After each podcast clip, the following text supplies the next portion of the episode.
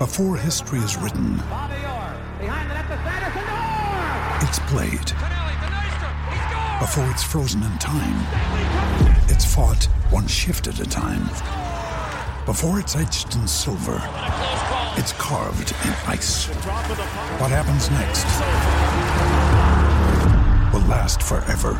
The Stanley Cup Final on ABC and ESPN Plus begins Saturday. Another day is here, and you're ready for it. What to wear? Check. Breakfast, lunch, and dinner? Check. Planning for what's next and how to save for it? That's where Bank of America can help. For your financial to-dos, Bank of America has experts ready to help get you closer to your goals. Get started at one of our local financial centers or 24-7 in our mobile banking app. Find a location near you at bankofamerica.com slash talk to us. What would you like the power to do? Mobile banking requires downloading the app and is only available for select devices. Message and data rates may apply. Bank of America and a member FDIC.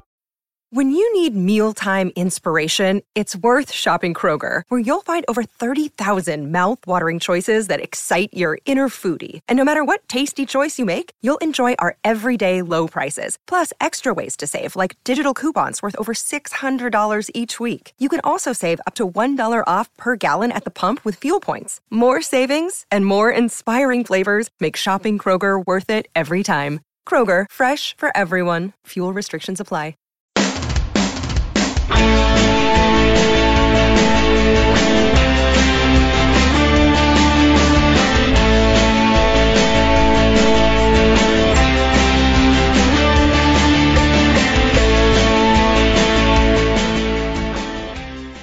Hello, everyone, and welcome to episode three of Gerrard Evolution of a Revolution. It's David here in the chair as always, and as always, with a consistency of selection that bodes well for title challenges. It's Stevie Clifford. Hello, Steven. Hi, David. Really looking So- forward to this. Yeah, me too, mate. Uh, last week we did, uh, of course, Steven Gerrard's first year, 2018-19, um, when he, I think, showed promise. The season ended without a trophy, which which was disappointing. I had had in my head, and I was thinking about this reading some of the comments from the listeners last week, Stevie, that uh, I'd had in my head that initially the league might be a wee bit too far for us, but we would be a good cup team. Uh, I think it's probably fair to say that the one thing over the course of these seasons that we'll be discussing is that that hasn't really come to the fore yet. But perhaps the area that, if you like, makes up for that is is Europe. What do you think are the the differences, the elements that's required to be successful in a knockout cup competition, as opposed to the consistency that's required to do well in a league or even a group stage of Europe? It's an interesting question because I would have agreed with you. I would have thought that it would have been easier to build a team that could win one off matches instead of being a, a team that's consistently went through a season. I just think that there's been a host of things that have happened at the time that we've had the cup games, suspensions in year one, as we discussed last last week, particularly with Alfredo Morelos. Year two, which we're going to discuss, we were extremely unlucky, and then again suspensions and, and other things hurt us for that one. This year, this year's been a real disappointment, and I can't put my finger on why we've not managed to to do that because we were basically given free runs and I would have I would have thought that this year would have been best placed, but I think the pressure is a wee bit on us next season actually to do well in the cups. But the league is always a priority. But it is a it is a mystifying question in terms of how can we be, you know, how can we have been so consistent and invincible in the league this term, but failed so badly in the cups? So. I don't have an answer to it. I really don't. I don't think there's. I don't think it's attitude and things. I think just in, in terms of we're, we're being unlucky but we definitely should have been better. I would say that out of the the kind of six cups that we went for out with the league domestically, I think that we're entitled to think that we should maybe at least have had three, or it's certainly we've we've you know put ourselves in the position to have three, and that's not disrespectful to anyone. You know when you reach a cup final and when when you have a, a run at it like we should have had this year. I think we've got to be doing better. But the million dollar question, David, I don't know, maybe you've got an idea, but I certainly don't have an idea of, of why we've managed not to put a cup up yet. No, um, not only have we not, of course, won one, we haven't really came close except once um, in six attempts, and I think that that is probably the the bigger issue. And it, it it's a strange one. I think that we were all influenced by Gerrard the player, and what we thought he might be like as a manager, and therefore. When he arrived, I think that we remembered that swashbuckling, cup winning captain, and perhaps there were some concerns that bled into uh, does he have what it takes to win a title, to win a league? Because obviously he didn't do it as a player. And I think that that was unfair, but natural, if that makes sense. I think that it's understandable because we didn't have a track record of his to go on. So we're going to look at, for evidence, what we know. And what we knew was Steven Gerrard, the player which is what this show's about. It's about the evolution of him from arriving as, I think, still somebody that wasn't quite divorced from his career as a player yet. Uh, even though he'd gone into to youth coaching, I think that we saw him, and we talked about this with his interviews last week on the show. That that sometimes it seemed a wee bit to me more like a, a disappointed captain than a than a manager, um, and that is something that I think has absolutely definitely changed in the the time that he's he's been in the hot seat. But yeah, on this season, for example, as you said, uh, I saw an interview with uh, Borna Barisic, and he said, you know, the only that sorry, uh, Filip Helander, but Borna Barisic actually said something similar. But the interview was with Filip Helander, and they said, great season, really consistent, played great football, good in Europe. We were disappointed in the cups, and I don't know why because it was just so out of character for everything else we saw this season. You could argue, and I would probably agree that our two worst performances of this season came in two cup ties, and we'll need to we'll need to figure out why. But that's for next week. Right now, we're going to go back to the summer of 2019. Now, this is an interesting season because obviously it wasn't completed. Uh, we only got three quarters of it in the can before it came, but we'll come to that. First things first, Steven. The transfer dealings that summer. My feeling on it was pretty happy with the defence think that you know you're always looking at, at quality midfield, but what I thought we desperately needed was the type of player who could make something happen, a match changing player. I felt that the season before there had been so many draws when so many draws when we should have got something or narrow defeats where we just didn't turn our possession into opportunities, never mind into goals. And I thought that was the key. And if you look at the players who arrive, Ryan Kent eventually arrives. Joe Aribo was another big one. But even attempts at, with players like, I would argue, Jordan Jones, Brandon Barker, uh, Greg Stewart, that he was trying to find a little extra in that final third. Yeah, absolutely. if you factor in Jake Hastie as well, Greg Stewart, you know, in terms of, he, I think he most likely shared the same feelings that we did that we were just a tad short of of that missing link. That's something that extra spark because as you as we spoke about last week, if memory serves me correct, there was nine draws in his first season in the league and I think six defeats, um, twenty three victories. So if we're wanting to, to turn those draws, because it was it was a nine point um, gap I think that we eventually lost the, the league on, and that was maybe a wee bit a wee bit kind because they had won it to the point where the last six or seven games we won, um, apart from the last game, and, and they maybe took their foot off it. So if we were looking at it in terms of turning these draws in into victories, it, it was what we had. But I think at the time, if if you look at it, we made we've done good business. You know, Joe Aribo and Ryan Kent would would turn into be superstars this year, but it's just we've had to kind of wait for them to hit that consistent peak. And I still think there's more to come. In terms of, of the, the ones he, brought in, I was like you. I mean, the, the big, obviously, the big transfers were the arrival of Filip Helander, Ryan Kent, Joe Aribo, and then, you know, the rest was was I don't think it. You know, Steven Davis and and uh, Jermaine Defoe obviously came full time, but I don't mean this to be disrespectful, but it was more squad padding that we hadn't had before. There was a lot of boys went out again, and, and these boys would would make up the nucleus, and you were hoping that they would push on. I thought an interesting change that summer was the decision to sell Daniel Candeias. Now, Steven Gerrard wasn't chasing him out the door, but he left him out of an early Euro squad. Um, Candeias was playing really well. Do you remember that friendly against? I think it was Marseille. Marseille and he was absolutely, oh, he was, yep. yeah, he was absolutely brilliant. Um, but he left him out of an early Euro squad. I don't think it was particularly because he was never going to get a game in Europe. I think it was he wanted to have a look at Sheyi Ojo, of course, was another one who arrived.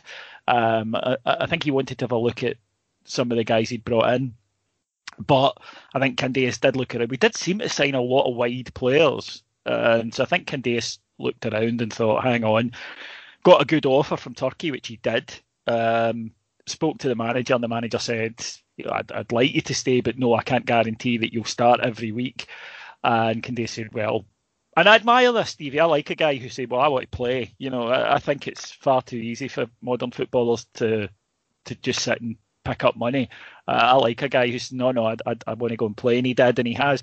But when asked about it, Gerrard said we don't get enough from that area because you know the previous season, Candeias had had five goals, five assists, and Gerrard's view was for all the other things he brings is that isn't enough for what we need to win things. And if you compare it to this season when we have been successful, the stats are just, you know, they're non, they can't sit side by side. But I think that that, looking back, was quite a significant passing of the torch transfer with the manager saying, we've moved on of stage one, which is, right, we need to work hard and not be a joke and make sure that we're competitive. But then it was right now we need quality, and although it would take us another year really to get that quality and embedded in, I think that that was a significant, looking back, quite a significant transfer. Yeah, it definitely was. And the funny thing is, uh, the Marseille game you mentioned, obviously he scored scored two that day in a in a comprehensive victory, a really good performance, and everybody was saying how well he looked. Um, oh, was he was brilliant. He yeah, was the best player in the park. Yeah, there was a goal. Ryan Jack played it over the top and he ran onto it one touch and finished lovely. And we were all hoping for big things. And, and exactly a week later, David, he was gone. So that did come as a, as a bit of a surprise. I don't think there was.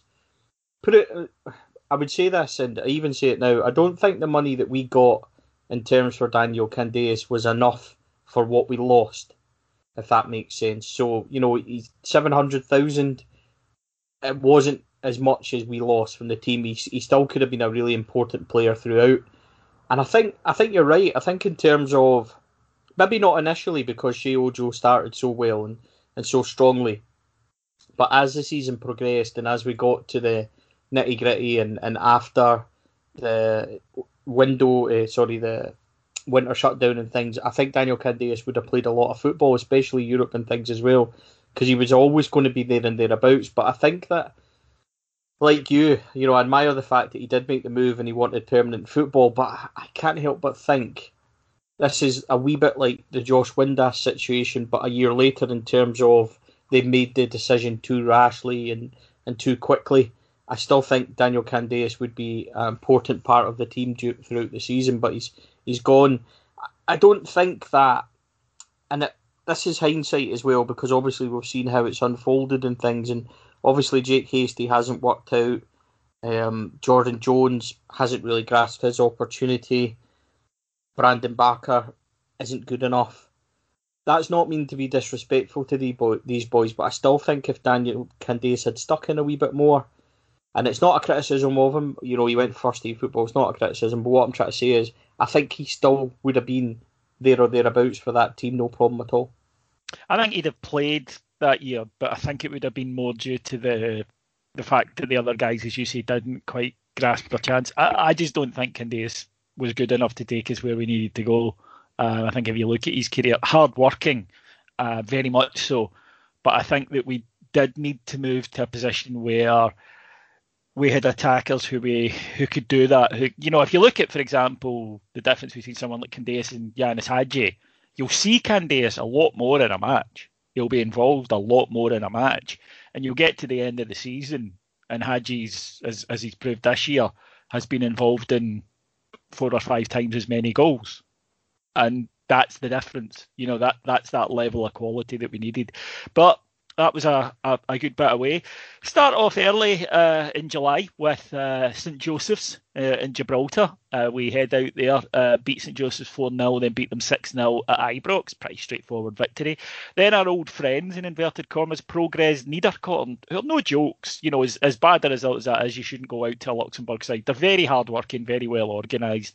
Um, Rangers beat them 2 0 at Ibrox and then draw 0 0 away, which felt like a a notable enough result. Not because beating a Luxembourg side is anything huge, just because of if you wanted a sort of bookend of uh, how different we were from the Pedro era, then there's a brilliant example of that, I think. Um, and then our first league game of the season, we're away to Rugby Park. Now, tough game against Killie, and we've been there before, and, and Rangers play, I think, reasonably well. It's a tight game against Kilmarnock. They've a new manager in, but it's still essentially the Steve Clarke side. Uh, Rangers take the lead, but then we begin to see a lot of what we saw before, which is in the second half, Rangers haven't put Kilmarnock away, a goal up. And I remember sitting watching this game. I wasn't at the game, I was watching it on TV, and I remember chatting to people, you know, on various places, you know, on, on social media, and we're all sitting going, they're going to score, they're going to score, they're going to score. And with seven minutes to go, they score. Bad goal from a Rangers point of view. And the utter rage uh, that I felt, that you felt, everybody felt, that here we go again, same old stuff. Um, nothing's been learned, etc., etc. But the script is flipped somewhat with in the last minute, Rangers get a corner, Connor Goldson is there, heads it home, um, and Rangers pick up the three points. That was a game that I felt signalled a bit of a turn, and as it turned out, it was a bit of a false dawn. But at that point, that was a big result. Yeah, it definitely was. Like you say, the the thing that was so disappointing about not only the way that game panned out and, and the same old frustrations. But the goal we lost was the exact same. The free kick where nobody dominates, it goes to the back post. He's, he's allowed time for it to bounce and and then kind of places it high into the roof of the net. And I, like you, at that point was was really frustrated. Here we go again.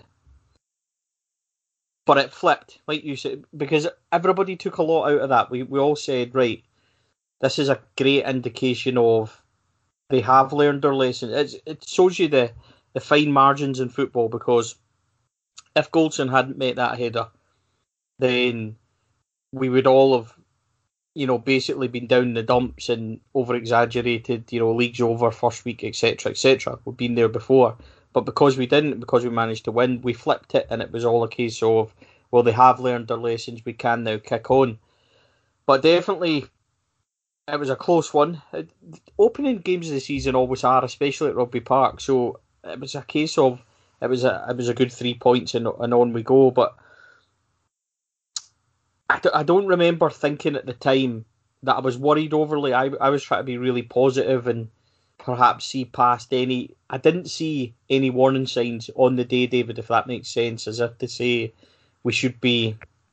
This should be noted as as being too close or or warning signs in terms of goals we had lost. I didn't feel that way. I wanted to be positive in terms of well now we can now we can kick on and, and really go into the season because merged with uh, obviously the Europa League we had a fairly decent pre-season in terms of friendlies and things. So at that point I thought that everything was going okay. It certainly was, and we then take on a very tough looking European tie. We play Midtjylland uh, of Denmark, Danish side, um, had been in the Champions League uh, qualifiers. Very, very good team, great home record. And it looks a really, you know, Danish football is a good standard at the top end of it. And you thought, oh, this will be a good game. And Rangers are brilliant. Rangers are absolutely sensational. Led, it has to be said, by I think a surprise inclusion that night, Jordan Jones. I don't think we expected him to play, and he was terrific. Absolutely tore them apart. Rangers race into a 3 0 lead, and you're thinking, my goodness, uh, Midtjylland get two back, and even so, you're in a good position. But Rangers add a fourth to pretty much kill the tie. And given the return leg at, at Ibrox, Rangers win 3 1 really comfortably. I think that the fourth goal over there really knocked the stuffing out of them. 7 3 aggregate win that's really not in doubt for large spells of the tie. Uh, a terrific performance, Steven. And then we take on Legia Warsaw. And this is, I think, from our point of view of the evolution of Gerrard the manager, this is I think tactically one of the best triumphs uh, of the team because you know you have to include Michael Beale in that. Um, we go over to Warsaw, draw nil nil. Very tight, very very tight match. Good side, Legia Warsaw. Back to Ibrox, same again, and then of course with mere seconds remaining, up pops Alfredo Morelos from a Jordan Jones cross. Actually, heads at home. I believe the word the youngsters use, Steven, is scenes. Um, places going absolutely barmy. We're in the Europa League. Of course, the, the money then allows us to go and buy Ryan Kent on Casper Kent Day, the, the last day of the window. But these are two, I think, underrated ties because these are good, good sides. There's a lot on the line, and Rangers come through two different but two huge tests and get back in to the, the Europa League for the second year in a row. Yeah, Midtjylland was really um, a fantastic indication of, of how far we came in Europe because this was a tie that undoubtedly years before we would have struggled. Undoubtedly, probably wouldn't have progressed, David. And even if you go even further back, we've discussed this before. In times of you know Walter Smith, Alex McLeish, where we had better sides, even you know these periods where we were where we were strong, we're winning domestic trebles and things like that. We we didn't progress in Europe against teams like this as easily as we did that night. You know, to beat Midtjylland 4 2 away, like you say, Jordan Jones, that, that counter attacking goal where he feeds Aribo, the first proper sign of, of Joe Aribo, I think, as well, that this boy can finish and, he, and he's got, you know, he's got skills at home. Again, very, very routine. We're making these ties look routine. Everything's everything's going well, but I think everybody knew that Legia was a, was a step up, but that was a night Aye. And I don't remember. I don't know if you remember that at home, the fans played a huge part on this because around eighty odd minutes, the Legia fans done a, a, a pyro display, some of yes. which then made it onto the pitch and the smoke covered the pitch. Well, that galvanised our fans with with ten minutes or so left, and it, and it was a real proper proper European atmosphere with a couple of minutes left. And I've no doubts, David, that that drove us on and, and really kicked us on. But the scenes, as you say, euphoric scenes um, when that goal goes in, that header, and it's just it's bedlam. Proper European nights again at Ibrox, and and we're back and we're through. And, and like you say, that did allow us to kick on um, and get Ryan Kent. I think that if if he does if we don't win that night, we don't pay the money for him, and you know history could have been so much different. So a vital moment, a huge a huge game, and like you say, we were very tactically astute. I don't remember, and I've I've kind of looked back over reports because I knew we would talk about the significance of this. They didn't actually create that much against us at no, all. There was a chance in the in the first game. Jack, I think, had an effort which we dealt with okay. Aside of that, we were very very solid, tactically very good, defensively very strong and it was a great result. Rangers league campaign starts off pretty solidly. Our first home match sees a 6 1 victory over Hibs. Of course, no one remembers anything to do with Rangers that day because Scott Allan's pass um, was, well, of course. Was, of course, was I'm sure anyone remembers. But we then beat St Mirren 1 0, which I think is a big result in the, career, in the career of a certain Rangers player, Borna Barisic, who has started the season well enough. Um, and there's a couple of things uh, I think that, that do this for him. Firstly, that free kick, and that's the moment everybody picks out. I'd like to chuck another one into the mix. The goal. The final goal, yes. spot on. He is up the Borna that we now know, but and that we saw for Osijek against us, but we hadn't really seen in his time at Rangers. And there's Borna up the field, thundering into a tackle, winning the tackle, and it's a tremendous finish by Sheyi Ojo, an absolute peach. But um, Borna Barisic begins to show why we bought him, and of course has never looked back. Just has not looked back and is now the Croatian national team left back going into Euros for the, the World Cup finalists at the last World Cup. So I think don't take our word for it, I suppose is what I'm saying there. But uh, yes. And then, Stevie, Legia Warsaw, we're all in a high. Uh, on the Sunday, Rangers welcome Celtic to Ibrox, and the feeling among the support was incredibly confident. Rangers were playing well, and we were at home, full house at Ibrox, beautiful sunny day uh, in September, perfect conditions for football. Stupid early Sunday kick-off, 12 o'clock, but uh, I remember going up to the game with two of the podders, Martin and Marina, um, from Co-Winning, and we got up there, parked, all in a good mood, walking down to the stadium. Uh, I was sitting that day with uh, Hoggy and his daughter in the enclosure, and we all meet up outside Ibrox, and I swear to goodness, and I've spoken to other Rangers fans who were there that day that I'm not going to say here. I know. I, am not imagining it. We're all standing there, checking the phone for the team. The team comes up. I remember it so clearly, standing outside this beautiful day at Ibrox with all my friends, thousands of other bears right outside the main stand. And almost simultaneously, everybody, thousands of people went, Ooh, he got the team badly wrong that day. Yeah, he did, and this was it was significant for a couple of reasons. Not only did we get beat, the decision to start Jermaine obviously didn't work at all. And to bench Alfredo, who was surely on a high after that Yeah, last minute winner. yeah, it was similar. You know, this this comes similar to what we spoke about the the episode before last week when he when he went to three at the back at Motherwell. This was the, that I think this is the only time that he's properly dropped Alfredo for a big game in rotation with somebody else. I don't think that's happened this year. I don't think it happened again. So it very much was a, a lesson learned, but it definitely didn't work. And not only did it not work, David, it deflated everyone. Like you, I was, you know, obviously at the game and things today, um, that day, and I was actually in the ground. I'm, I'm an early grounder, David. I like to be in, right? So it's funny because we were obviously I've told you that the, the Scotland game next week were to be in by eleven thirty. My wife said to me, she said, "See if that was Rangers, you would be delighted. You would be so so happy about it." So I like to be in early, and I'm kind of annoyed at that because I wanted you for hot mic, and then when I was doing up my hot mic team, I was going to ask you, and I thought, oh, is it the bloody game? But uh, but uh, never mind. Next one. But uh, yeah, Next one. the, same as you see when we were um, you were outside i was in the ground see everybody in the ground it was more or less they looked at looked at their phones looked to the guy to the side of you looked at their phone looked back and it was like you know wtf what's going on here and it took the wind out of everybody's sails and i think that i think that that was another huge moment in terms of Steven Gerrard learning I don't recall a time that for a huge match, certainly Celtic, etc., he's ever done that again.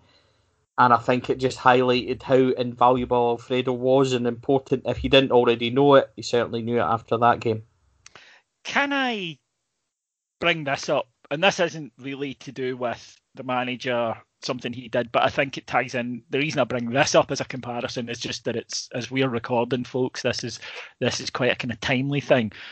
Recently, the European Cup final, um, which I know you were delighted to, to, to see Chelsea win, obviously for Yes. uh, for young Billy Gilmour, but there is a suspicion and a widely held theory that Pep Guardiola has a tendency in big European matches to overthink it and to end up psyching himself out, really, by possibly trying to be too clever and by making changes and doing things that don't really need done uh, that end up actually weakening his team. Um, you know, things like no holding midfielder against Chelsea, and it just didn't work. The year before against Lyon, going to a three at the back and having two holding midfielders against Lyon, for goodness sake. There's several examples when he was at Bayern Munich in the, the latter stages of the Champions League.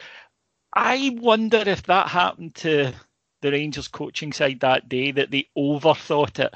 And rather than. Now, I'm not saying, by the way, that, that coaches shouldn't be going into matches looking at the opposition and thinking about how they're going to play and you know making tweaks and whatnot. But can managers in general psych themselves out and talk themselves, I suppose, into things that if they had maybe a wee bit more distance from it, they would realise, no, actually, that's I'm making a change here for something that doesn't need to be changed. Yeah, I would agree, and I think see if we, if again, if we look at what happened the year before, when we went to Ufa, um, and with nine men, and everybody was, you know, absolutely burst, and then we went to Parkhead a couple of days later, and, and we spoke about this last week in terms of the coaching staff admitted that we were tanks, you know, completely empty, and we more or less not settled, but um, you used a phrase where we just contained basically.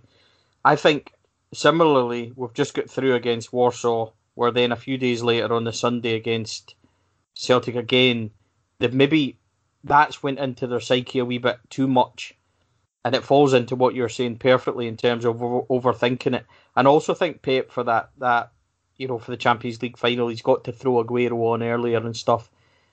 And I, and I agree with you, he has in, in big games he, he's made some strange decisions, but for this one, I think that we've maybe went with the the old containment theory from last year, and we'll bring Alfredo on the last half an hour. But of course, when he comes on, it's it's, it's too late.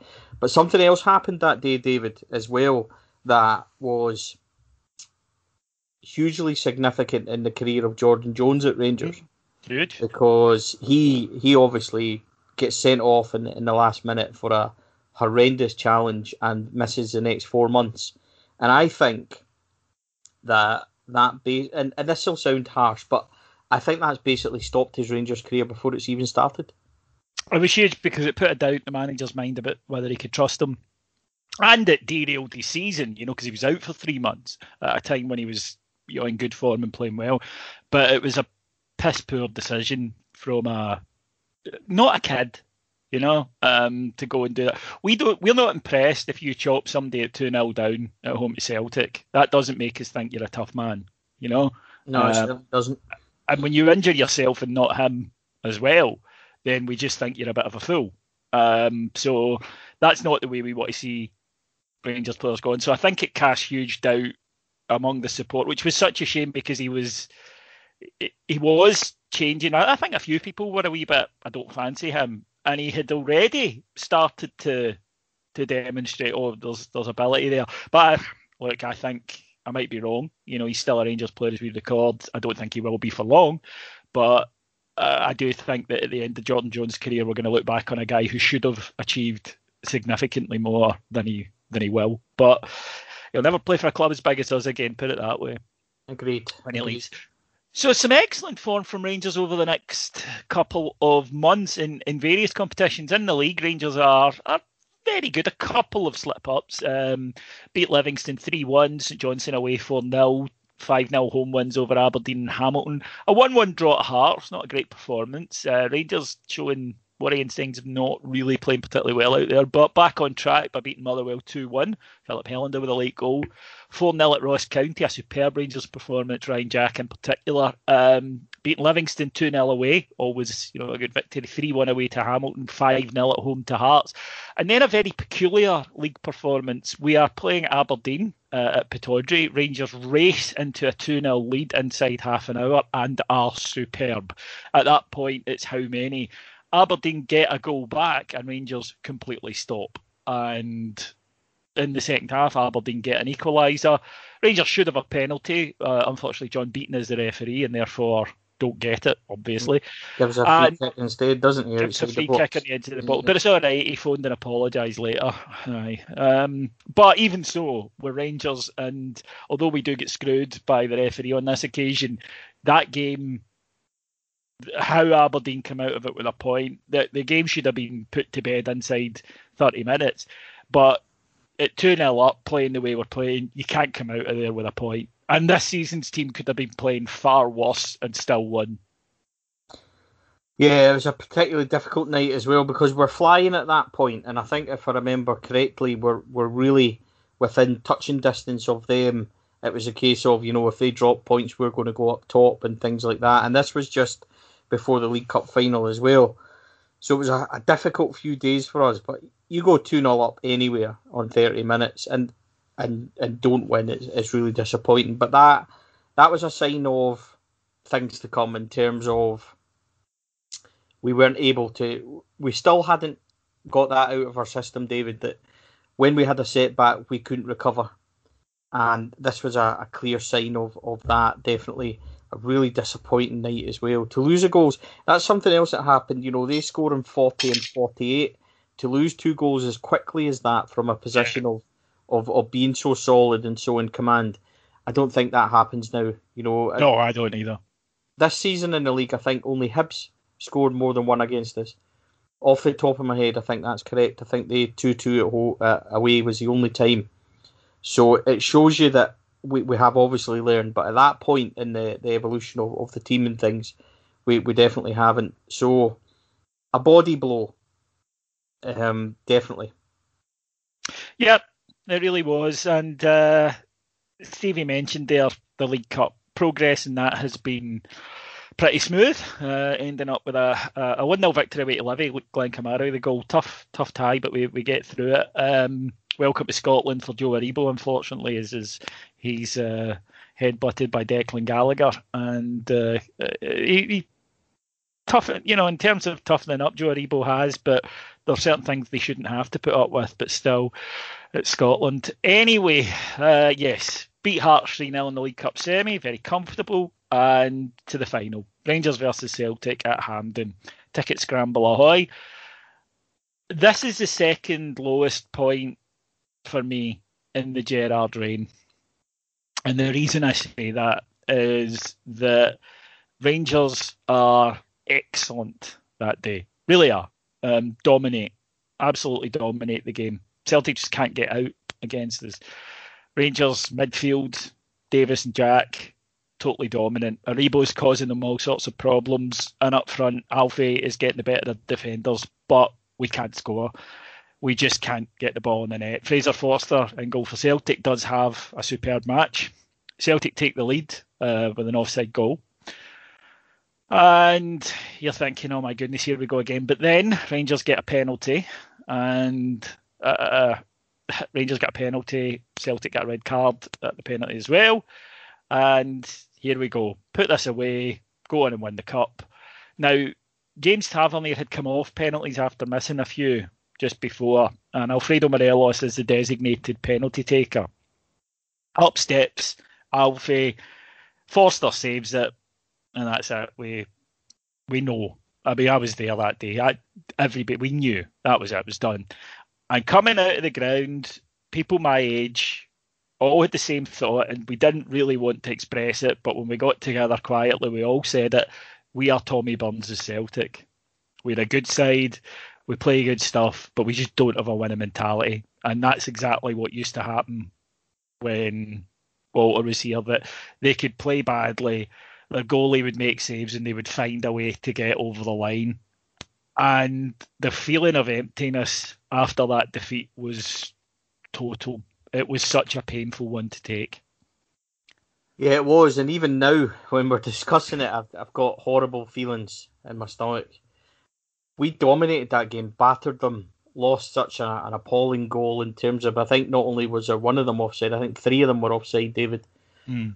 and so difficult to legislate for that, but then to kick back and the whole penalty thing. As soon as, like you, as soon as we missed that, that was another indication of, of what we've managed to overcome, but we hadn't at that point was that they simply just packed the packed the defence. I remember they were just kicking the ball away and we were taking it and, and coming again. McGregor was standing basically, you know, well outside his box as a sweeper and off we went again every time. But there was nothing, we couldn't break them down. There was no inventiveness. In fact, I don't think there was many opportunities after the red card in terms of before it, Alfredo was was dominating. He had a lot of efforts. I remember the one in the first half where he, he bullies a mm. defender out on the right and then cuts in and drives in, and, and he's unlucky because he he hits it low and hard, which he should have, but the keeper's actually done well. But in terms of bossing it and bullying, we were just overrunning them.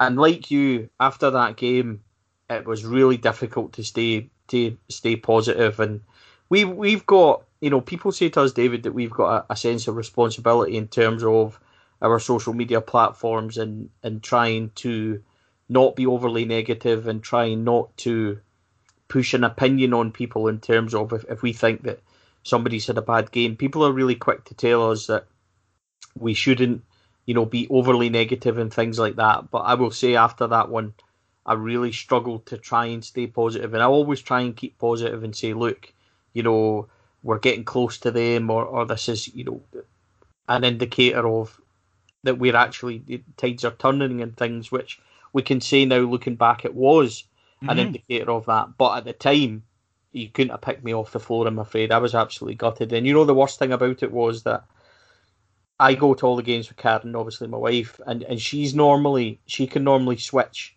quite quickly. You know, we get into the car and I've got a face like thunder, and she's like, "Look, you know, we're going to see the boys. We're going to get our kids now, so we have to snap out of it." Even she in the car that day didn't utter a word on the way back from Hampden, and it was a very quiet household that night. And that's when you know that there's issues because if she's not able to snap out of it, then we're in big trouble. And that was one of those ones that really just a, a really, a really gut wrenching defeat, David. I never told anybody this, um, but after the game, uh, young James Forrest kindly agreed to give me a lift, a lift home, so that you know I didn't have to travel back on public transport, seeing that lot. And the daft bastard took a wrong turn at Hampden and drove us right through the Celtic supporters, who of course all clock me. Yeah, not oh, funny. Aye, no. aye. And I'm just sitting there in the car, and they're all running up and banging the windows, and yeah, yeah. Uh, but this is important to, to do now. Our European form has been good, had been excellent, in fact, some cracking results. Uh, we draw with Porto, we beat Porto in a magnificent Porto team proved it again the season, proved it the season before, proved it the season after it. We draw over there with them. Alfie is on fire throughout this this European campaign. That week we have to pick ourselves off the floor to play young boys to get through. Um, Alfie scores, which I think talk about a set of swingers, um, and then absolutely celebration. Sorry, David, just to say celebration that night. Oh Aye. man, um, where he apologised, and it was like, oh son. Um, but we get. You can't through. be mad at him. You can't. no, he, he, missed a penalty. It wasn't. I'm mad. I'll be mad at him for something later this season, but I'm not mad at him because he missed a penalty. That happens. You know, I wish it hadn't, but he, it's how you it's how you get back up. And he got back up and he files us through, and we we're not through that group if it's not for Alfredo Morelos, end of story. He's he's looking just lethal. The goal against Porto is top. I mean, the one in Porto is great, but see the one at Ibrox, that's an astonishing goal in terms. That was a phenomenal night as well. Oh, the atmosphere. atmosphere. Um, and because they're a right good side. Oh yeah, I mean Champions that's, League that's... group stage. Uh, sorry, Champions League last sixteen, the year before and the year after. These are no mugs. I think a... we massively underrate that victory.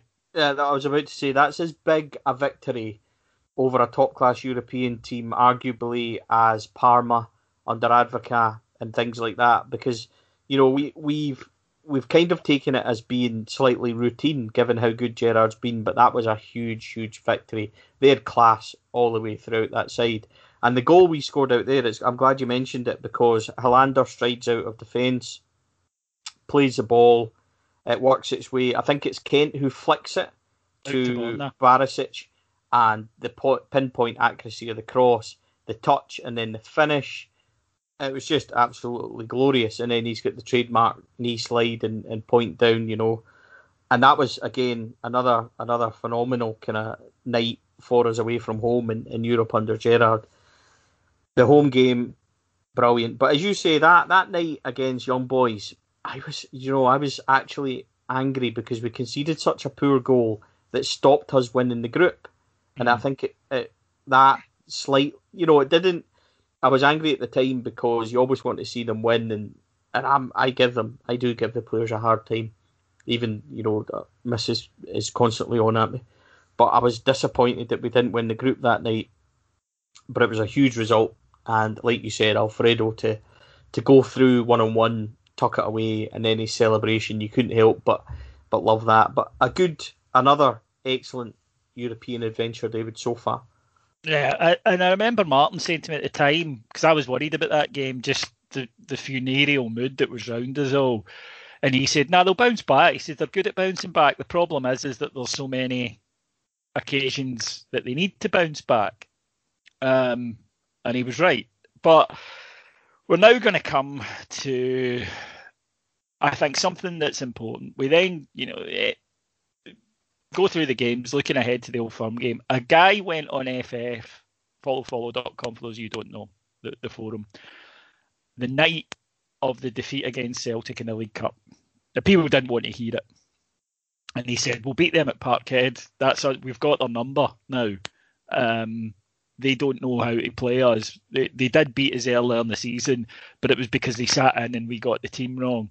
But today we've shown they can't live with us when we play that football. And of course, everybody quite rightly said, You're talking at your hole. Um, you know, they, they beat us twice.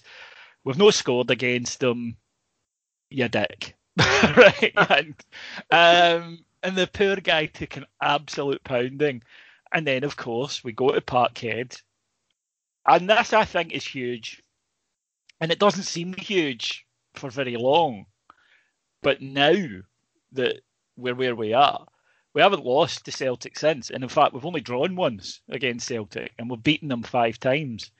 And that day we beat them 2 1. A stunning goal by Ryan Kent. And then, unfortunately, um, you know, poor Celtic fans all fainted at his celebration and missed the, the second half. Had they had they recovered in time, they would have seen their side, I think, rather expertly taken apart. Niko Katic gets the goal. Rangers get the victory. Now, there's a lot to take into this. I think we're allowed now to look back and take everything in one piece. I think we, we can do that. That's the point of this show. But at the time, you don't know. That boy came back on FF and went, told you and he, he was righter than anyone could imagine, as it's turned out. But it's a terrific performance. It does set the stall for future Rangers Celtic performances uh, under Gerrard and Lennon. But um, what it does is it makes you think, oh, we are over that cup final defeat. We have taken it the right way, uh, and it you know it sets us up. We think for the second half of the season. Now we all know, and we're just about to discuss why that was false. But it was, I think, that the harbinger, the turning point. We hadn't won at Parkhead for what a decade. Um, it was a huge result to go there to the point where already now there's no fear about. I mean, I'm, you know, after years of us going on oh, Parkhead, you know, and in the back of our mind going, oh, we know what's going to happen. Now, I'd I'd play them at Parkhead every week quite happily. You know, there's absolutely no fear whatsoever about playing them. But at that time, we hadn't won a win in so long. But we go there, we win. Our special players show again. They love that atmosphere. Ryan Kent again, sensational. Um, but uh, there was some uh, complaints, and, and it, it, it, stuck in people's mind because it's something that uh, got, got even brought up in the comments of a previous show that we've done here about the celebrations afterwards when Steven Gerrard is obviously, I think, quite overcome with emotion. His whole team is. And some people have said since oh, they over celebrated um, and that that acted as a motivation for Celtic. I don't really like that argument because to me, that argument is, oh, don't annoy them because you'll wind them up. I think you're allowed to celebrate a big victory that was a big victory. It was a huge victory, first win in 10 years, the comeback after the League Cup, all of that. There's no need to do it every single time. And we'll talk about this next week. After the next victory at Parkhead, it's just a handshaking off the pitch. But I think that that, oh, don't over celebrate because obviously it wound them up and they went on and won the league. They won the league because of what we did. It's always about what we do we didn't do enough. If we'd done enough, we'd have won the league, and we didn't. That's why we didn't win the league. What's your view on it? I do think that Gerrard did have in his mind the next time not to do it, but I don't think I'm going to criticise people for a human reaction. No, no criticism at all. And if we talk about Rangers overreacting that day, when you look back at Celtic's 2 0 victory earlier in the season, they were all over it at their end, you know, doing bowing, you know, all interlinked and bowing.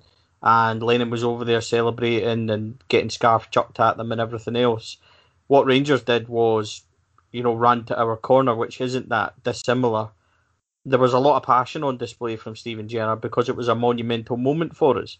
And a, a lot of that would have been on the back of the cup final disappointment as well, David. And they would have been it would have been in their heads answering the questions and the critics that said they, they didn't have the balls and they and they didn't have the passion for it. But it's easy to say now that they may have over celebrated, but I don't like you. I don't buy the argument that that somehow g's up the opposition because, as we'll discuss, and unfortunately, you know, them winning or or being defaulted the league was purely down to the fact that we collapsed. So I don't buy it there was a lot of things in that game as well. You know, we don't overly need to, to go back on it, but the referee performance that day was atrocious. You know, stuff like Alfredo clean through, gets taken down by Jullien and they get the mm. free kick. He then promptly gets sent off for a, a stupid moment, which again has huge kind of ramifications, and that's in the back of him being sent off at Motherwell just a few weeks before. So that has ramifications which would severely affect us. But in terms of of that day, you know, you had the whole. It, it set us up, David, because I think we all believed at that point we would kick on because I remember social media was jovial. It was a brilliant place, and then of course you had the phantom stories that Alfredo had battered Ryan Christie in the tunnel, and you know social burst, media burst burst his testicle was the rumour yes. the Celtic fans were, yeah but the, the reaction obviously on social media and the memes and the stories and things like that. And the funny thing is, a, a, little small funny story, but I don't know if you'll remember this. I spoke to Colin about this recently, but I did a blog and it said the headline was the truth about Morelos tunnel incident at Celtic Park.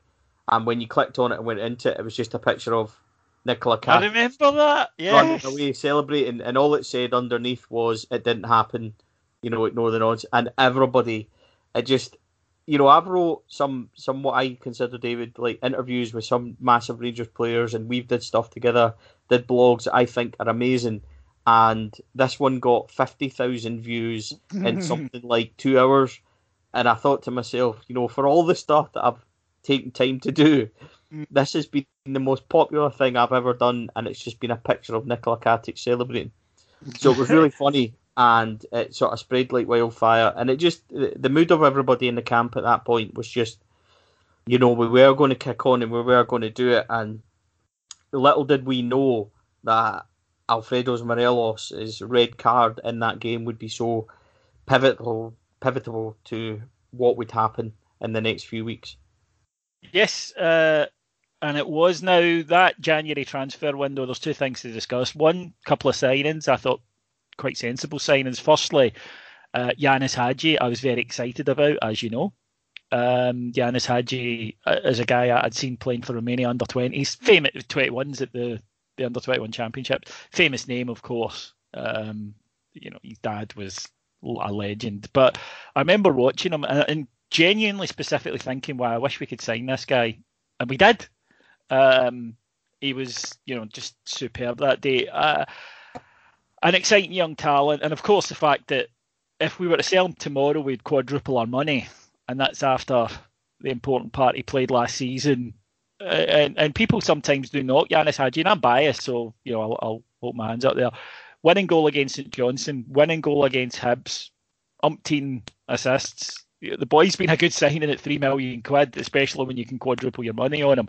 And the other one was Florian Kamberi, who comes in and, and does okay. Um, it's kind of what he does, really. Florian Kamberi arrives at a club and does well for a couple of months and then tails off. But loan deal from Hibs, sensible enough bits of business, I thought, Stephen.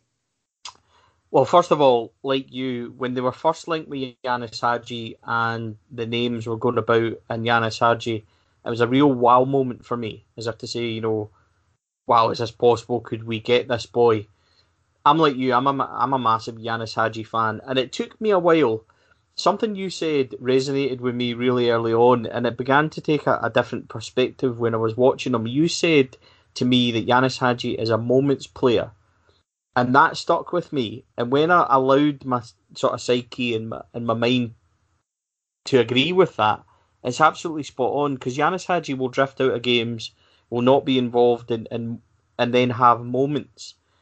And Ianis Hagi's got something like I think twenty three goal involvements from the season where we've just won the league, and he cost three million pounds. So, as you said, this is somebody that we're going to minimum treble our, our investment in minimum. Um, I think we'll get a lot more incidentally, but if you're looking at it on a bad day, you're looking at getting between twelve, you know, twelve to fifteen million for Ianis Hagi on a bad day, and he's he's just, I think he's sublime. I think the stuff he can do, the vision, and we cry. We were at this point, David. Got to remember as well. We were crying out for somebody to do something different, and that's exactly what Ianis Hagi is. Ianis Hagi is a, a game changer. He's he's a moments player. And what you said to me is, I think it's it's not. How do I say this without condescending people? But there's a lot of people that maybe look at Ianis Hagi and expect him to take on two, three players and, and score goals like Gascoigne or Laudrup used to do. He's not that type of player. He's a player that will sit and, and pick out those intricate passes. He will find space between the lines. And if you look at the, the goal involvements of him and the moments, like you said, big moments, Hibs, St Johnstone, there's been a lot of games that have been 1 0 where he's popped up and, and done vital passes and assists and goals as well. So, no, I'm like you, a massive signing and bringing him in six months, you know, getting him ready for uh, the defining year this year, the, the championship year, was a masterstroke. So, definitely good business. I'm not and I wasn't a Florian Kamberi fan, I'm afraid, David. Didn't like him from the word go. I didn't think he was good enough. And as it progressed and people were saying, you know, I think we should sign him, I thought that he just looked fairly decent in a team that was in a bit of a rut. Didn't ever like the look of him. He was he's got a style that I just never kind of grasped. And it's no hard feelings. It's you know, it's, no bitterness or a dislike. It's just a player that I just thought wasn't good enough for us. We were at a stage where we had plenty of players like Florian Kamberi. We needed the next level up and I just didn't think he was that. Whereas I knew and was convinced Ianis Hagi was. Yeah, I mean that that that's a fair yeah, that is a fair point. So I think that uh, I, I think you're right in terms of did he did he stand out uh, in a poor side? He did, and that's what we're going to talk about. Why was it a poor side he was standing out in? Well, Rangers go off to Dubai. Never go to Dubai. I think is the rule. Yeah, I think uh, we've learned that there's a lot of allegations about things going on there. Um, now, you and I have both asked, investigated, talked to. Nothing's ever come out if anything went on there. So, I mean, have you heard any different, like concrete? No, I remember, and, and this isn't meaning to name drop. Um, Clang. This uh, it sounds it's going to sound wanky, but I'm putting it out there anyway. But Michael Beale actually messaged me that night on um, Instagram. Now, there was not Instagram, sorry, Twitter. There was a lot of things going on at the time. There was massive stories about Alfredo, about his private life. There were stories of, of fighting and drinking and partying over in Dubai and everything else. Um, and I had put out a thing, the same as you, saying, "Look, this is this is a nonsense. This isn't happening." You know, let's. I think that also a, a small point, David. See, I don't think this would happen now with this group in terms of rumours. And I think our PR is, is, is moved on is a lot better than what it was now because it was kind of like an empty vacuum, if, if you know what I mean. Yeah. Like, you would have been contacted immediately to say this is completely nonsense, and we, we could have stopped it a lot a lot sooner. But Michael Beale actually messaged me that, that night and says, "Look," he says, "this is absolute nonsense. Nothing's happened nothing's going on, let it be known that, that these things are, are completely false. Your connections as well, we had bottomed it out, but it didn't stop it, David. It didn't stop the rumours, it didn't stop the, the chatter. And of course, what happens, we, we have an early bad result. And as soon as that happens, you were never, we just couldn't recover because no. social media was so negative. That obviously then went on to the, the from the stands onto the pitch and it just it's just so disappointing in terms of where we'd been to where we it's so very quickly unravelled. I have asked privately, and even the, you, sometimes you can ask privately, and they say yes. But if I ever hear you talk about this, you know, I, will I'll, I'll set fire to you.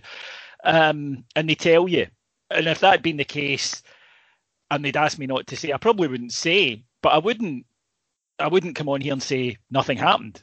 Yeah.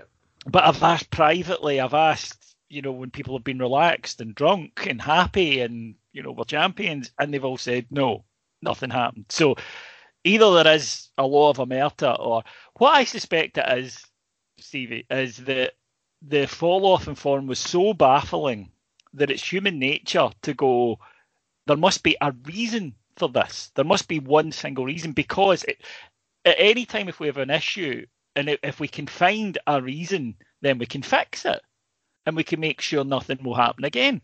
So it's very tempting to go, it must have been that because then we can ensure in future that doesn't happen and therefore this will never happen again. And of course, life is much more complex than that, much more complicated than that. And what happens is that there's a number of factors. And to this day, I think a lot of Rangers players and management don't understand what was about to happen and why it happened. We come back, we play Stranraer in the Cup, and we're really poor, in all honesty, but fair enough. Um, just back after three weeks, uh, we win the game, so, you know, nothing much to it. And then Wow. Uh, we we play St Mirren and we beat them 1 0, and we're all right. And then we go to Tynecastle and we're bloody awful. And we lose 2 1 to Hearts. Shocking performance. After we beat Rod- the lead as well. Again. Oh, yeah. We are we are terrible. Absolutely terrible that night. Uh, then we go, we beat Ross County, but then we play Aberdeen at home, nil nil. Not playing well at all. Beat Hibs at home 2 1, not playing well at all. Uh, but at least we won. But you know, we're definitely not playing well, and people can see this. We then go to Rugby Park, which has been you know a, graveyard for us many times, and we beat. Uh, we take the lead. Great Scott Arfield goal, and then we throw it away. Absolutely chuck it away. End up losing two one. At this point, you know the wheels are definitely coming off. We beat Livingston one 0 in a a strange game, one I think that people will look back on history that was postponed on the Saturday because of weather, then played on the Sunday. Uh, we go and we play St Johnstone away in a, a shoddy, shoddy performance. Um, we draw two each. We are rubbish. Our defence is a joke that day. Both Goldson and Katic have absolute nightmares, but everybody is having nightmares at this point. And then we take on Hearts in the Cup Alfie is late arriving back from international duty and the manager drops him. Rangers, just a few weeks after a shoddy, shoddy performance at Tynecastle, put in a shoddy, shoddy performance and lose 1 0 and go out the cup with a whimper. Rangers oh, don't have any players who are in form at all. It's just a fact. We just don't. We are a mess the players look utterly bereft of confidence. This is a side that won at Parkhead two months earlier. Nobody is playing well. The attackers don't want the ball. The midfielders are letting people run off them constantly. The defence don't know what balls to go for, what balls not to, to pick up. Nothing is working at all. The team is just completely gone. And that night, famously, Steven Gerrard does an interview in which he says, I'll need to think about the future rumours immediately start that he's leaving. Steven, it's been put to me, and I think it's a cracking, cracking point that obviously COVID will soon bite, but that if we hadn't still been in Europe, would Steven Gerrard have walked? Only he knows, but uh, it's a frightening thought now but I, I did think that weekend he's, he's going. I thought he was going. Yeah, um, you know, I, don't mean I don't mean to sound silly when I when I say this, but see, talking about it, I get you know goosebumps and, and horrible feelings, that kind of shuddery feeling of hmm. remembering that Sunday evening and that aftermath, and immediately turning you know, to the missus again and, and saying that he's he's finished, he, he's done. And then there being all the rumours, all the talk, again, people on it on it us, you know, what's going on, and there was a real again a, a vacuum of, of what was what was happening. I don't know if, if Steven Gerrard would have walked. I don't think that's the case. I'm, I'm honestly, I don't think he's that kind of person. But I think that he was asking those probably for the first time in his career as a whole. He was asking himself those questions, and that was enough for me. It wasn't really, you know, we. I'm I'm certainly a, fickle, normal football fan in terms of oh, you know, get him out, hopeless, blah blah blah. I've never really said that with Steven Gerrard because even when and we look back on blogs and stuff, and I've always said we need to stick with this. We need. I believe that there's a an outcome, and even in being so mad after that Hearts Cup game, and you know, I forget it. They can all go and I'll bloody drive them wherever you want. Blah blah blah. And like you said, the players' form had fallen off the cliff. When I heard that, there was a gut wrenching panic within. If he walks away, Beale, you know, Beale, McAllister, everybody were back. Oh, they all go. One. Yeah, they all go. Where is the end in sight? Where, where is you know this is just going to keep going round because if Steven Gerrard can't do it, who can? And it was just a hopelessly empty feeling. I don't, I don't believe he would have walked David, but I think that that night and and one coming up was the lowest point even after the cup final void of of you know such a disappointment. That was horrible. That Sunday yeah. night. That that was my lowest point. I thought yeah, I mean, we've spoken about this. Personally, I'd invested so much in yeah. Steven Gerrard being a success that had he failed, God knows where we go. You know, and, and who's next? And you know, surely I can't put that much faith in this particular person because I've been burned, you know, by believing in this guy. And uh, it was just, it was hellish. And uh, of course, we, we're going to probably skip by two important victories a wee bit just because of uh, time. And that those are the matches against Braga. Fantastic result. You know, the night at Ibrox, the Hagi night, the Joe Aribo goal was absolutely one against a great side. They were terrific. They race into a 2 0 lead, and you're thinking, Jesus, this could be six or seven. And then somehow, with the help of the crowd, who are magnificent, we get back in 3 2. Then we go over there and beat them 1 0. But then Ryan Kent famously says, Ah, well, we, we don't feel under as much pressure in Europe. There's a lot of pressure domestically. And of course, people are going to then go, these guys don't have the mentality to play for Rangers, you know, if they can't handle this. And it's totally understandable. We play Hamilton at home. There's captain's notes in the programme where James Tavernier speaks about that and says something similar.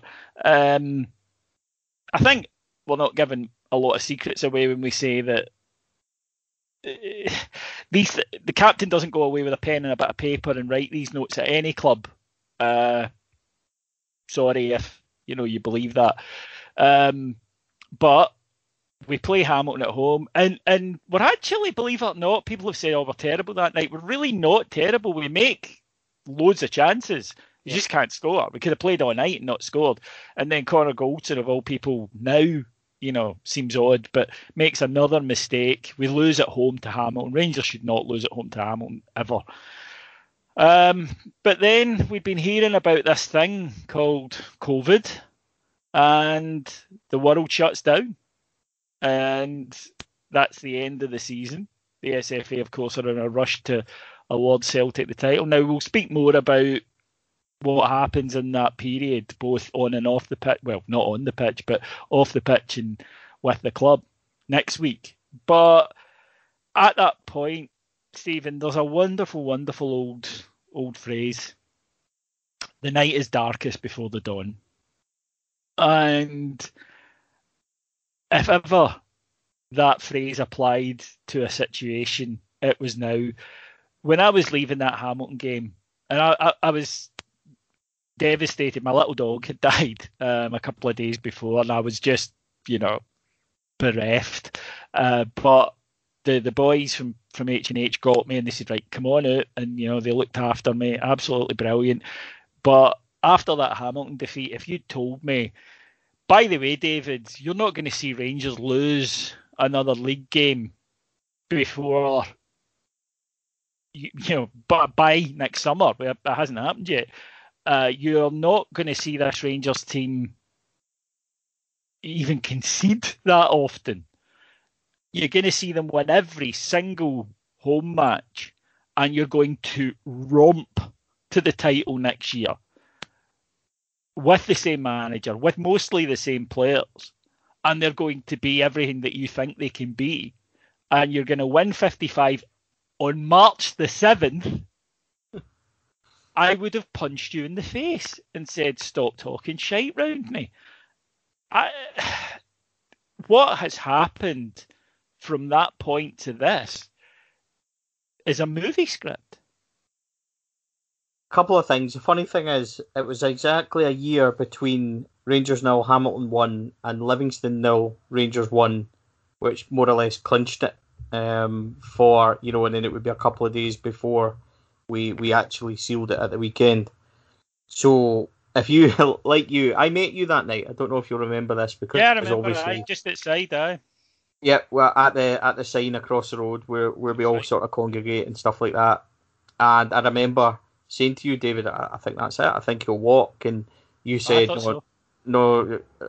I think you said along the lines of, well, if it's going to happen, it's going to happen, sort of thing. Like there was a definite resignation amongst all of us that we were at a, a point where we we thought it could happen, but I don't think anybody envisaged, you know, that it would turn out the way it did. Certainly not in the league over the next season, and, and certainly not to stop and and have the. Oh yeah, I mean, we I would have got a clip round the ear and, and slapped off off one of the, the boys in the pod, Big Alex or somebody, you know, who's the eternal you, optimist. We'd never even have thought that. So oh, you and I are optimistic people, right? And we, get, we sometimes get abuse for it for being, you know, too optimistic on you know social media or pods or or your blog or whatever, right? It's not just we'll win the league next year. You can say that, you can be defiant, and you never know. But by the way, this will be one of the best. Well, in terms of points, this will be the best league season you've ever seen. I've ever seen. Yet there was nothing at all that night. The, the, players were gone. I mean, their confidence had gone. They were talking shite about how there was too much pressure. And then now we're sitting here undefeated champions. I mean, this is why we love this sport. This is why we love this club because you can't, you know, people ask me why I, I read non-fiction books rather than fiction. This is why. Real life throws up more amazing things than any book. It's incredible, really. And if you look at the things that were happening at that point, David, in terms of, right, you've got James Tavernier, who is, after those comments, I've, I've, I've said at the time, you know, if, if he goes, he, he should go. Captain can't speak like that, etc., etc or he can't have words like that put to him. Connor Goldson had made a horrendous mistake at Kilmarnock. He made another one at Hamilton. He was at fault at Hearts. It was. Is is basically his form had fallen off the cliff. Then Niko Katic wasn't performing next to him. So all these wee things that had been good, you know, at that point in time, defensively, you know, midfield was missing. Steven Davis is, is kind of he's looking leggy, he's looking tired. Well, he looked know, all, Yeah, I mean, all the things that could have went wrong had went wrong. We weren't scoring. Alfredo, you know, many people after that Hearts game, David, very much like the previous year when he got sent off. I was done. You're was ready done. to yeah, you're ready to drive him down the road, and there's just so much going on that if we look back at this point, you know that this is a this pod that we're doing in, in reflection and, and growth you know this is this is going to be quite a, a, a, sort of negative one, but it's not meaning to be because this is so important to what happened next, which will obviously come in the next episode, which is going to be you know bloody fantastic. I can't wait for that one. Hmm. I think it might be a two-parter. Genuinely, I think. yeah, I think you're right because we have to discuss everything that happened in the summer, yeah. leading to this season, because COVID might have came at a time where it you know, I'd like to invi- I'd like to imagine that the players all sat down together and said, forget what's went on, but every single one of you need to focus, need to learn to to perform for this badge, perform for this club, because we cannot have this same thing. Because all of a sudden, that Connor Goldson has came back and been been Richard Gough, no mistakes, robotic. How can it go? You know, James Tavernier, Captain Courageous, Man of the Season. You know, everything. I'm, I'm, that's not an exaggeration, David. It's just crazy. It's went from one extreme to the absolute other, and we'll need to dissect how it got there. But this was definitely, in terms of Gerrard, Rangers, where we were, this is definitely the most difficult period. But not only was it the most difficult, like you say, the the, change is just so instant. It's difficult. I, I'm I'm trying. I'm struggling to put it into words because we've went from being in such a bad place to doing what we've done now, David, and and that you know I, I wouldn't be surprised if it's two parts. Not only because this season deserves to have a, a definite scrutiny as well and, and adulation because they've been sensational, but we we will need to try me and you to eloquently get to the point of how have they managed it because I don't I'm not sure we can. Yeah, it's going to be fun trying. Yes, absolutely. But, but no promises that we'll we'll get to the bottom of it. But we, we might not get we'll, the answers, but we'll have a good time discussing. We'll, we'll have a good time. I discussing the questions absolutely, and uh, yeah, just as you say that, I, you know, this show's brought back a few emotions for for you. It's brought back a few emotions for me. I hope for the listeners. Um, but next week, even just thinking about it now, getting the feelings. But uh, yeah, probably be a two-parter, folks. We'll, we'll, see how it goes. That's a good thing about Stevie and I being our own bosses when it comes to this kind of stuff. That uh, we we set the rules. So, Steven, it's been I don't know, a pleasure, but cathartic. Would that be the word? Yeah, absolutely. I think it's in order to get to where we want to be, even in this episode sort of you know series that we're doing, we had to cover this as in depth as we mm. can, and I hope that you know the feedback's been great, David. I'm so enthusiastic about how people have been saying, you know, about the series and what we're doing. I'm really glad because if, if people didn't listen, you know, it would just be us uh, yeah. having a chat. So it's, it's been great, and I hope that people, you know, will enjoy this and, and take it for what it is—a wee bit of therapeutic kind of discussion because what happens next is why we're doing this mm. basically you know and and there's a lot more to to come and discuss and and if people you know if people want us to to mention certain things and, and talk about or discuss they should they should definitely come in the comments and we can go from there as well it's really exciting where we are in terms of the series to look on i'm really excited about talking about this championship winning team and talking about not only not only that, but in terms of where we go next, because this isn't this isn't the end; it's only the beginning. Absolutely. We'll be back next week, folks. Until then, stay safe. Take care. Bye bye.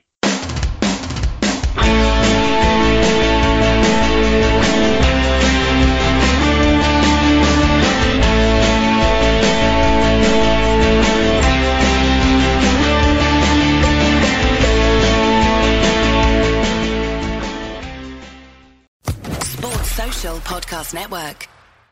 Step into the world of power, loyalty, and luck. I'm going to make him an offer he can't refuse. With family, cannolis, and spins mean everything. Now, you want to get mixed up in the family business. Introducing The Godfather at Chumbacasino.com. Test your luck in the shadowy world of The Godfather slot. Someday. I will call upon you to do a service for me. Play the Godfather. Now at Chumbacasino.com. Welcome to the family. No purchase necessary. VGW Group. Void where prohibited by law. 18 plus. Terms and conditions apply.